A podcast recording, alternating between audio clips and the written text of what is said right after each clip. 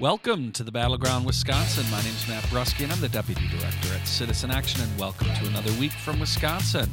We have our full panel, although Jorna Taylor is not with us in our lovely, lavish recording studio. Jorna is on the road. Uh, actually, Jorna, I believe, is in Door County. Jorna, thanks for joining us uh, via phone.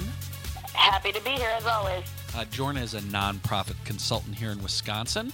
And then Robert Craig, our executive director here at Citizen Action, also joins us. Robert? Uh, good day, everyone. Good day. So it is Thursday morning when we record this show, and uh, we are going to talk uh, immediately about uh, the impending Senate healthcare bill that is coming out today. So by the time you listen to this, uh, most of the details will be out. We are going to have Robert give us a quick rundown on some of what we believe are the key changes between the Senate and the uh, House plan. We'll also talk a little bit about Ron Johnson uh, going national in his uh, statements around around the health care bill. We'll also have Eric Genrich, Representative Eric Genrich, join us to talk about a Badger Care for All public option bill that he released this week with Citizen Action. Sachin Chheda will join us from the Fair Elections Project to talk about the news around the court case, around the gerrymandering case here in Wisconsin. And we'll do a state wrap up, including Jorna giving us an update on the UW free speech issue that we spoke of uh, probably about three or four weeks ago on the podcast. But let's get started right away, Robert. Um, so, the Senate bill is coming out this week. We have talked at length on this podcast about the great secrecy surrounding this legislation. It led this week, uh, Wednesday, for Ron Johnson news to go public, both CNN, it was the lead story on NPR this morning about his opposition to the secrecy and the fact that he's not going to have enough time and can't vote for this on their timetable. Robert, first tell us about what are the key differences as we as of Thursday morning that we believe between the bills uh, and you know th- then we'll get into the details about this crazy plan and timeline that the Republicans are pursuing.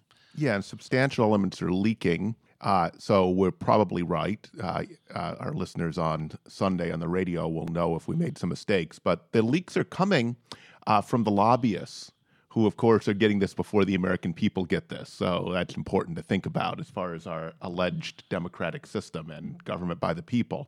So I think the biggest top line is, is that there was all this talk and all this punditry about how the Senate could never do something like the House did, and this would be a very different bill, and the House bill was dead on arrival. Well, a lot of the main elements of the House bill are here. There are just a few changes, quite frankly, and in some cases it gets worse, not better.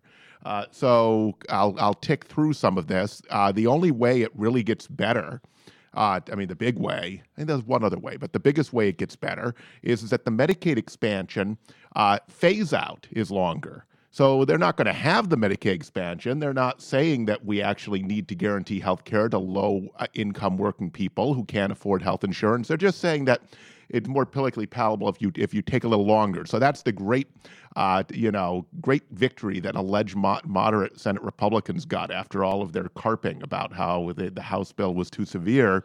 Although Robert, let me interrupt a little yeah. bit here. We, will see if the if this is if the, this is what gets moderates or if this thing passes. But nonetheless, right. Uh, well, they can get much, and yeah. then and, and it's not clear if they on Medicaid as a whole. Let's stay on Medicaid. It's worse the cuts to Medicaid are more savage. They move from what was inadequate in the House, that is, raising the per capita cap on Medicaid, which is a mechanism to take billions and ultimately trillions of dollars out of Medicaid.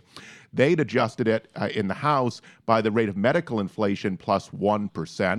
This goes so that, and medical inflation is faster than general inflation. This goes to the rate of general inflation. So it's going to be lead to even more savage cuts into Badger care in Wisconsin and to long term care and support services for seniors and people with disabilities. So it's actually worse there. On the tax cut, the tax credits, the affordability credits, it is not as horrendous in terms of having a flat amount, uh, regardless of income, that just is increased uh, uh, somewhat by age. So, but they don't, they put a lot less money in than Obamacare, and they actually reduce the number of people that are eligible. It goes from up to 4% of poverty to 350% of poverty. So there are going to be some moderate income people who get nothing. And we will probably be revealing what that impact is in Wisconsin by specific region by early next week. We're already working on that. And, and Robert, would this be a way to try to address the problem in the House bill where you had, uh, for example, 65 uh, year old, 62 year old low income seniors basically having to pay tens of thousands? Paying 9,000, yeah. 10,000. So it was like to 11, try to 000. even out that maybe so we don't have that kind of spike, but overall, but there's hits some of those over. folks are going to Yeah. say three thousand Yeah. dollars spikes. Oh, Okay, lovely. uh, so uh, in addition, it will not do the allowing states to opt out of pre-existing condition discrimination. So that's better, but it's worse in that it has much broader authority for innovation waivers that would allow states to do a lot more to get rid of the essential benefits. That is what healthcare is supposed to cover, which is of course not only going to do things like mental health substance use, drug treatment, a lot of things that uh, that that would make health insurance cheaper because it covers less. But it also allows pre-existing condition discrimination as well through the back door because they can just make sure that things that people actually need who are cancer patients that are very expensive aren't covered or capped, and they could get waivers for that. Each state could apply for waivers. So all in all, and they're they're they're they're both equally horrible on uh, defunding Planned Parenthood. So overall it's hard to see this as an improvement at all. In some ways, it's a, it's slightly better. It's lipstick on a pig, and in some ways, it's actually worse. So, Robert, my question here to you is that you said the input at, from the uh, lobbyists who have seen this bill obviously has been probably a bit overwhelming and very transparent, I would assume, to the folks that are lobbying for the health insurance industry. You know, I recall back when they were trying to pass Obamacare, there were town halls all the time on just how horrible this health care bill was and how it was going to destroy the fabric of the American people and, you know, on and on. And I attended then Congressman Kagen's town hall, and it was um, very eye opening. You know, my question, I guess, is so these Senate Republicans, obviously the House Republicans were, were incredibly transparent. How, how are our Wisconsin Republicans I'm sorry, are Wisconsin senators uh, reacting to this health care bill? That is a great question. I mean, Senator Baldwin, Tammy Baldwin's been against this all along and wants to go way beyond the Affordable Care Act. Uh, Senator Johnson has been an odd case. Uh, he has been squawking like he has problems with the whole process for some time and saying we should take a long time, like a year, in doing a bipartisan way. But people in D.C. were uh, given his reputation, uh, pretty unwilling to put him on any kind of swing vote list because they just assume that he's going to vote uh, no matter what, and he's just kind of a crank. Um, and you know, there are some rumors that Mitch McConnell had cut him off during the election to some degree because McConnell doesn't like to deal with him and has no respect for him. Uh, but he's actually come out yesterday um, in a couple places, CNN and the Hill newspaper, saying that he's he's saying he's unwilling to vote for it in a week and he needs constituent uh, input to have any chance of being able to get to yes on this. And uh, we heard the same sort of stuff from his staff, including when our members from our Northeast Wisconsin co op went and met with his uh, state chief of staff uh, about a week and a half ago. And so I don't know. I tend to think that McConnell can crack Johnson back in the line, but he's not going to running for reelection. He's announced, so there's no leverage there. He probably feels ostracized. He was supposedly on the group of 13, as we talked about last week, but didn't know anything about the bill and still doesn't, which is a little embarrassing. Though other members of the group have said the same thing, so it's it's looking like that was all fake. That there was even a group of 13 or 12 uh, that were writing it. I think it's really important, Jorna uh, for people to keep calling Senator Johnson and basically tell him uh, that the Medicaid cuts are going to be disastrous for Wisconsin, and especially for for for for rural folks across the state of Wisconsin uh, who rely on Badger Care or on the on the sta- on the marketplace. They rely on the marketplace because they don't have as many employers to write health insurance outside of the cities in Wisconsin, and uh, we should put the pressure on because McConnell can only lose two votes kind of, if you believe anything Ron Johnson is saying in the national media, Ron Johnson's in play and is against right now. I just wanted to underscore Robert's comments about contacting uh, Senator Ron Johnson. Uh, his number is 202 224 5323. It's very important. It's part of what is driving Senator Johnson to say this. Um, it is also worth pointing out that uh, uh, Governor Walker had a nasty uh, release that went out going after Johnson. So clearly the pressure uh, is working on Johnson. And so please make those calls into Senator Johnson. And if you're very ambitious, if you go to the Citizen Action Wisconsin website, there's a way to invite Ron Johnson to come and have a town hall with you in your town, since he's had no public interactions that weren't closed meetings. And so you should encourage, since he says he wants to talk to his constituents more if we're going to vote, we should all be offering him that opportunity. And so far, when members do that, uh, you get a response from Ron Johnson's office. So you'll get a response as to why the senator is unavailable when you do that, in some kind of uh, cockamamie excuse. Well, you know, I see quotes here that he says that he needs the information to vote on a very imperfect bill that doesn't come close to doing the things that he wants to see done. You know, I, I know the pessimist in me here, and you all will be surprised that I'm being pessimistic about the good senator's intentions.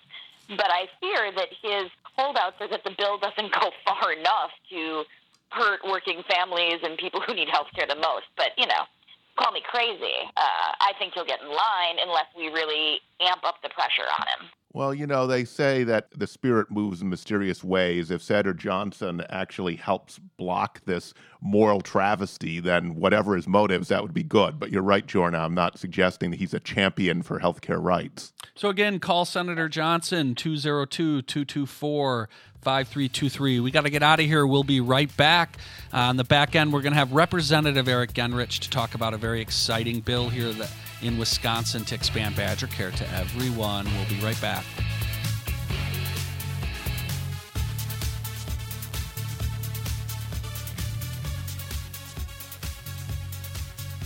So, welcome back to the Battleground Wisconsin. Again, we're Citizen Action of Wisconsin, and you can find us at citizenactionwi.org. So, we're going to talk a little more healthcare uh, this week.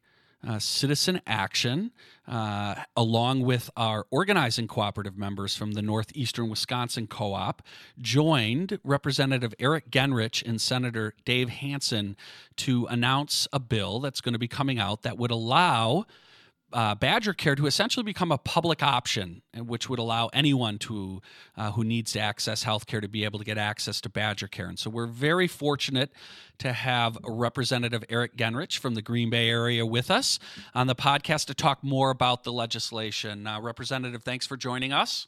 Thanks so much for having me.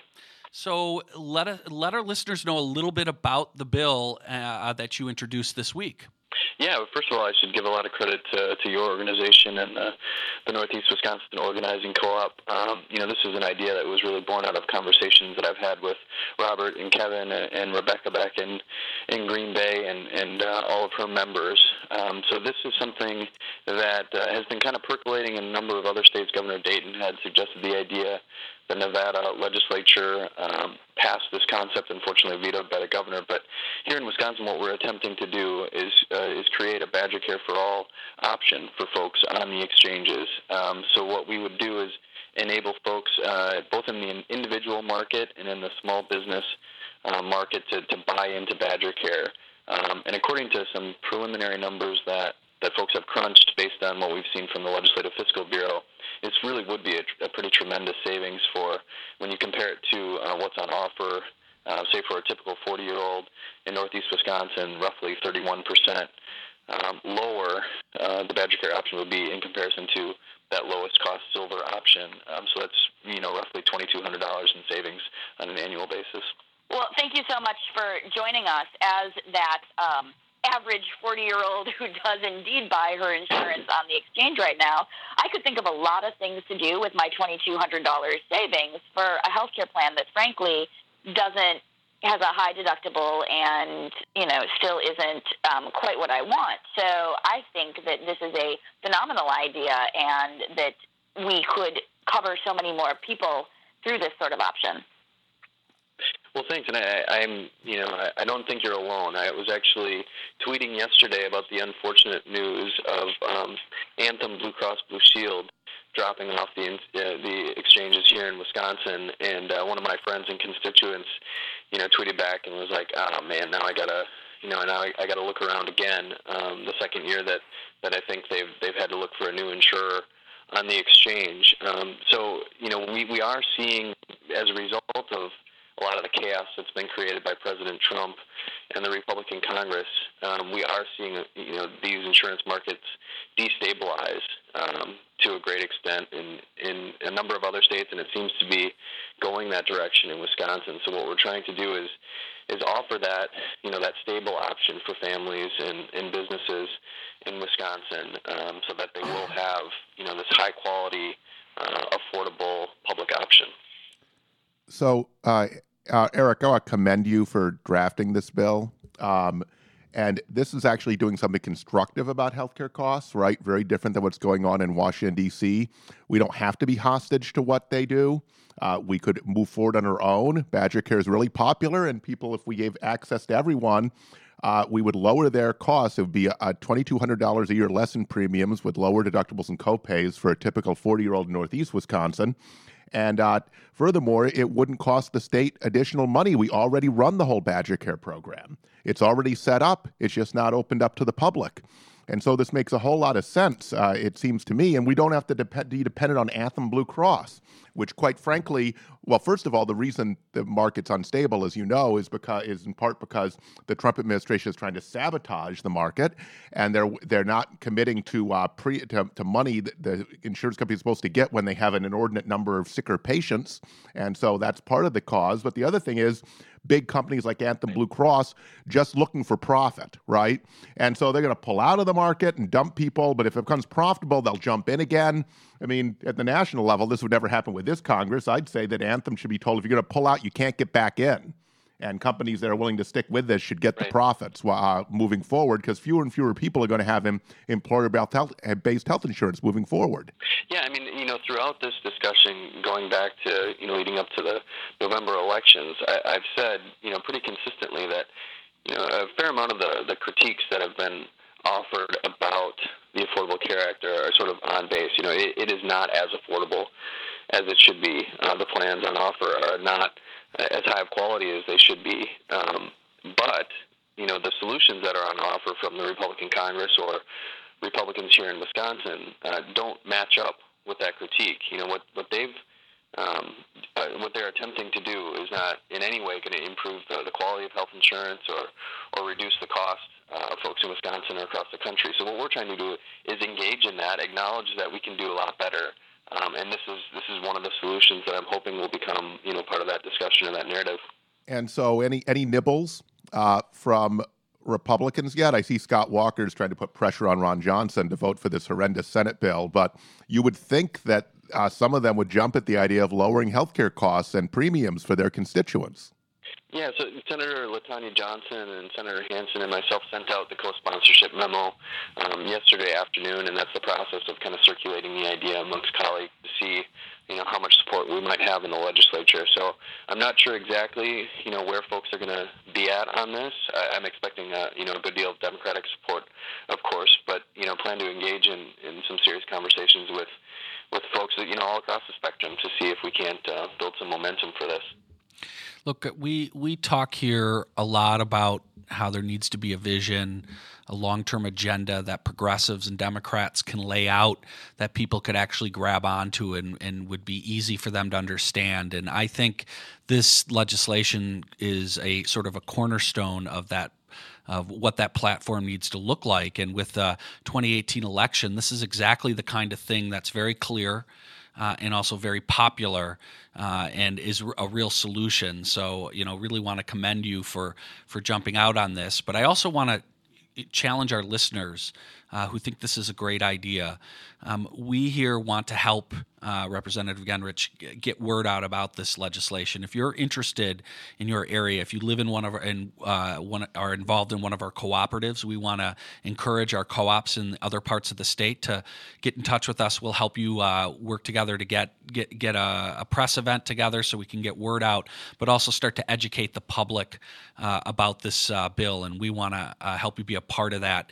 we also have a new organizing cooperative that's working on healthcare for all, where anyone from around the state who's interested in getting involved and helping be a part of move things like this exciting legislation uh, to get involved and be a part of uh, providing solutions. So um, we're really, really excited about this and uh, really want our listeners to contact their legislators and encourage them to, to co sponsor this. Yeah, I just want to say thanks so much for, for, for all that support. Um, you know, that's what's really going to bring this idea across the line. Um, Matt Yglesias from Vox actually tweeted on the on the idea yesterday, saying, you know, good idea, but you know, Governor Walker's there, so it's not going to happen. And um, you know, I think that's an important point to make, right? But in the short term, prospects might be might be slight. But you know, what we are trying to do, and what you are trying to do through these organizing co-ops, is, is really change the the political paradigm here in Wisconsin. Um, Governor Walker doesn't have to be here forever. Um, and you know, this is the, in that we create that change is with you know real organizing on the ground in concert with progressive policy ideas being produced here in the Capitol. Yeah, and it's great to have partners like you, uh, Representative, because there really needs to be an inside out kind of strategy, and there need to be folks like you that will take on big, bold ideas and author them and do all the hard policy work and advocacy work. I, I mean, all of us quite frankly, when you do this kind of thing, we put real bold policy out. I mean, Governor Walker has the opportunity to do the right thing, so it doesn't have to be political. But if he doesn't, and it's clear and it's something that would really help people and they understand that, then it comes up in his reelection. That's how the democratic system is supposed to work. Yeah, no, I right. this this legislation. If I'm running for governor, this is something I ought to take a look at and and lay out a very clear marker about the kind of agenda, the kind of Wisconsin we would lay out. So, uh, kudos to you for for doing that, and uh, we want to thank you for for joining us uh, on the podcast and and for being a member of the uh, organizing cooperative. Oh yeah, proud to be one. Thanks so much for having me. All right, great, thank you. So we got to get out of here. We'll be right back.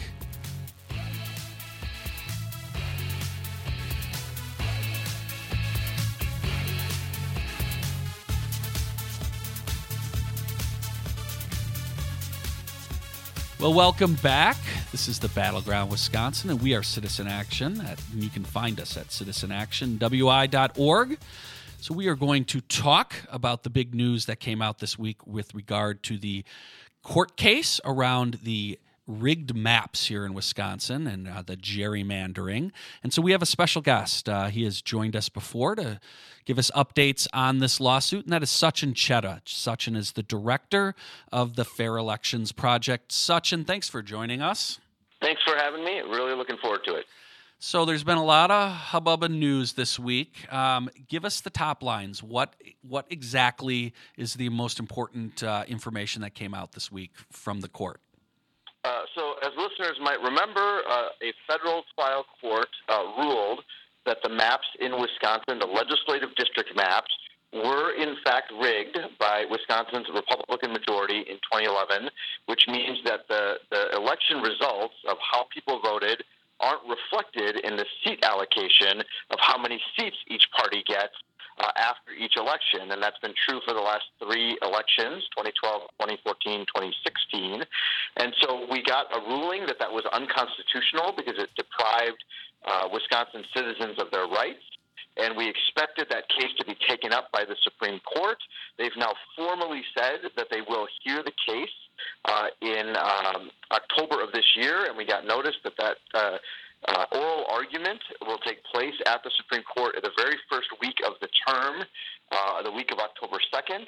Uh, and so we'll spend the summer uh, briefing back and forth between the parties, looking forward to the oral argument, uh, and hopefully to a decision from the Supreme Court that partisan gerrymandering, or at least extreme partisan gerrymandering, extreme map rigging for partisan purposes, uh, will be ruled unconstitutional finally, and that will prevent or at least reduce the amount of uh, gerrymandering that happens not only in Wisconsin for the next few years, but across the country in the next wave of redistricting that will happen uh, after the 2020 census.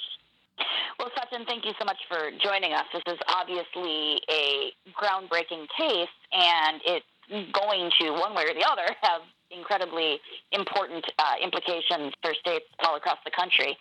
So it was my understanding that the Republicans were supposed to be redrawing the maps under before the Supreme Court decided to take up the case. What happens now with that? Well, so there was an order uh, from the trial court to redraw the maps by November of this year because they were cognizant of needing to get those maps in place in time for the 2018 election.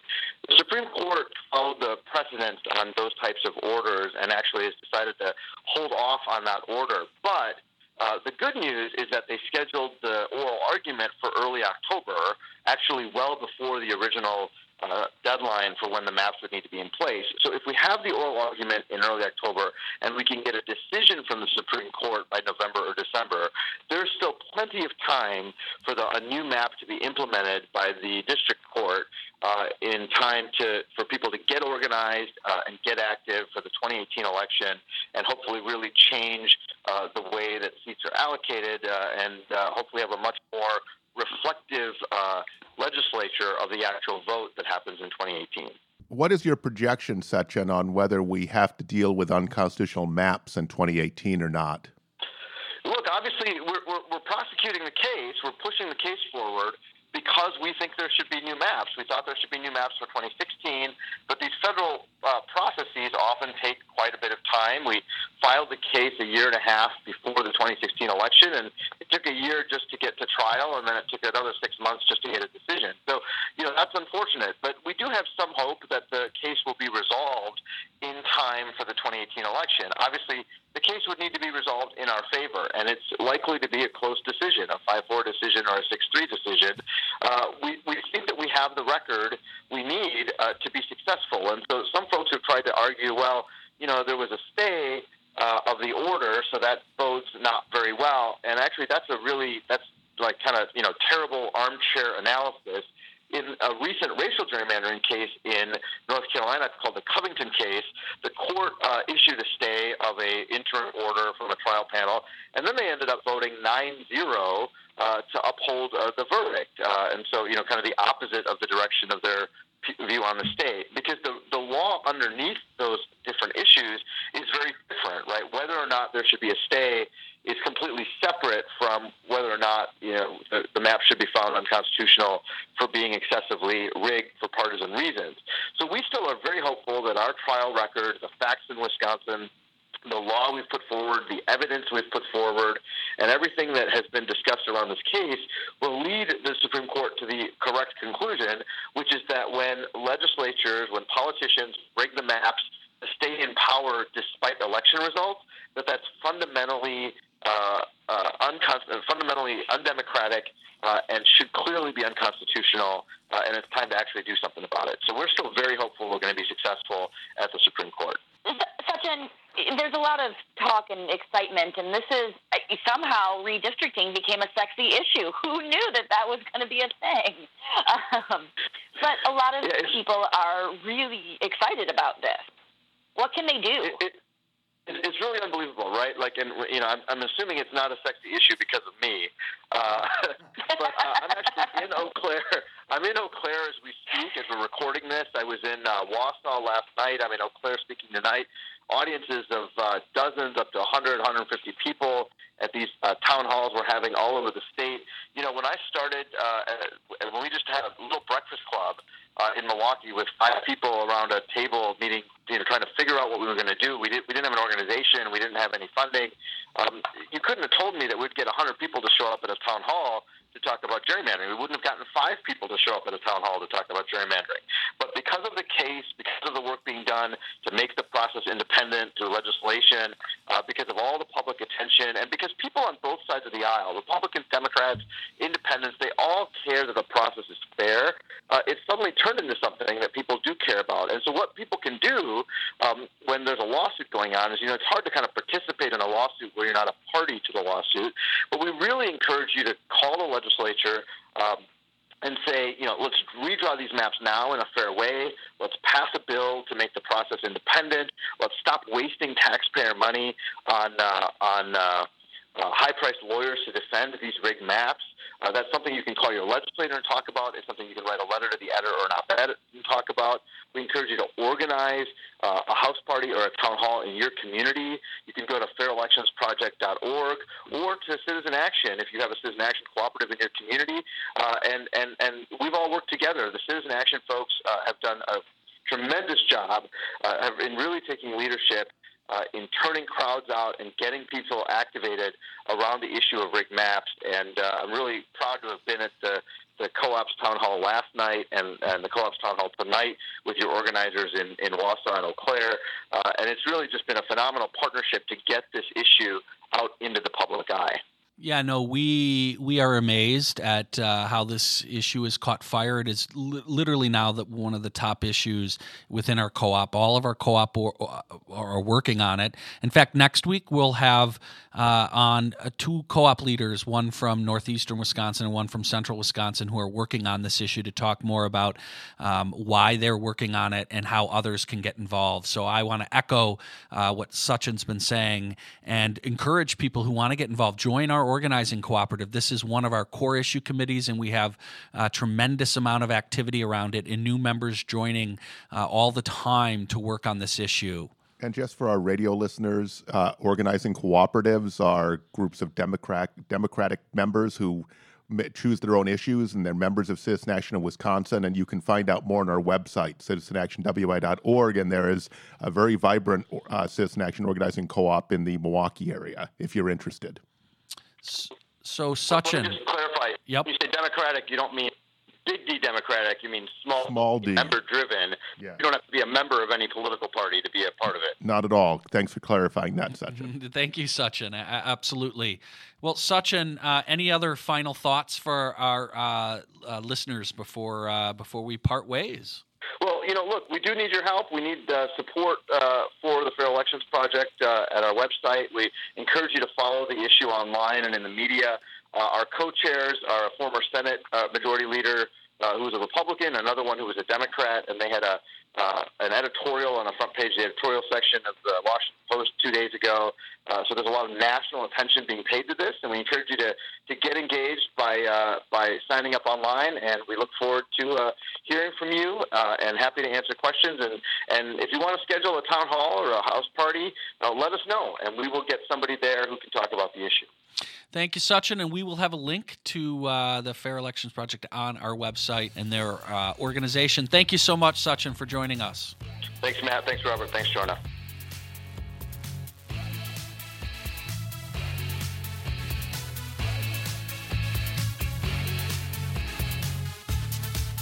Welcome back to the Battleground Wisconsin. We are Citizen Action of Wisconsin, and you can find us at citizenactionwi.org. We're also on Facebook and very active. So, we are down to our last section of the show. We're going to do a wrap up of a, a, number of different things that are going on here in Wisconsin. And Jorna, I'm going to look for you to lead us off. Uh, we have talked in the past about the free speech uh, legislation that Republicans are pushing. It is absolutely not about free speech, it's about suppressing free speech at the UW campus. And there was news regarding that bill this week. Give our listeners an update. Yeah, so as we've talked about on the podcast, as on the show, sorry, um, before, the Republican legislature has been doing everything in its power to undermine the University of Wisconsin system, from defunding, from uh, creating new institutions that, you know, like the Tommy G. Thompson Center, which will provide an opportunity for more conservative uh, policy agenda pushing at the UW um, to this latest bill that just passed the assembly that w- would discipline students and up to uh, expelling them from the university for protesting speakers on campus. Uh, again, as we've talked about before, the rules around this uh, quote protest are very vague and they're very troubling that what could be deemed disruptive to a speaker. You know, last I checked, and when I was a student activist on campus during the Southworth years, um, it was all about the sifting and winnowing and the opportunity for students to learn from each other, and frankly, the discourse that comes with protesting controversial speakers on either side. I've never actually known the university, and I ran the United Council of UW Students um, and worked for them for two years. I've never actually known the university to not have a speaker because of um, fears that somebody would protest. That's the whole point. And so to now go back in the assembly saying that Yep, for sure. We're going to ban free speech on a very party line vote, with the exception of Representative Bob Gannon from West Bend, who voted uh, with the Democrats against the proposal. Um, this this looks like it's on a fast track. You know, I haven't seen anything from the Senate as to what they're going to do, but Governor Walker has certainly said that he supports this sort of anti uh, exchange of ideas, this anti freedom bill, which should come as no surprise to anyone. Um, but it's really, really troubling that we're going to spend taxpayer dollars on tribunals of holding students accountable for um, expressing their viewpoints on public university campuses. Yeah, this thing's embarrassing. Let's, I'll be blunt. It, it's it's gone national now. There have been stories nationally about this, um, and you know, not very favorable, right? And Jorna, I like the way you put this in the context of this broader attack on on the UW, right? And it, it helps really contextually un, under understand where the hell this thing would come from, right? This is this is uh, it's an anathema to the whole concept of what a UW or a, a you know a free uh, a, that uh, college experience ought to be. Uh, so, is this can you refresh my memory? Is this is this this is a, uh, uniquely coming out of Wisconsin? I mean, that's where you see it. No, there's there's a, this is something nationally, right? This that's moving across that we're we're uh, tapping into. Yeah, it's based on a model bill from the Goldwater Institute. I can, you know, only lead our listeners to believe this is a bastion of liberal thought. I'm sorry, it's not at all. It's very conservative, and it it really it would require the Board of Regents to report on disciplinary matters. It would require all of this time and energy on campuses to discipline students for these, you know, supposed infractions. Um, I think that I like what Representative Lisa Subeck from Madison said the most. It's a campus gag rule. It really stifles free speech and learning opportunities and discourages students from getting involved outside of their classes every day. And as a stu- former student activist and someone who learned just as much outside of the classroom in the university setting as I did from my professors, and I would I would actually say even more. Um, this is really troubling to me uh, that our public institutions would be gagged like this. Let's be clear. This is the authoritarian kind of impulse of, of the American right.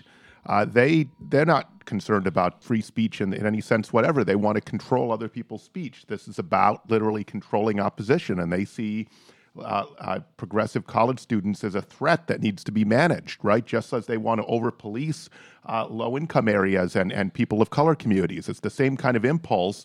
I mean, you have uh, Representative David Murphy from Greenville saying that um, disruption is not speech, disruption isn't protest, disruption is theft. So money is speech, right? The money of, of billionaires that support the far right in this country is is protected speech, but protest is not speech literally is what they're saying because uh, he's saying disruption is separate from protest. You know the tea party the boston tea party was pretty darn disruptive don't you think?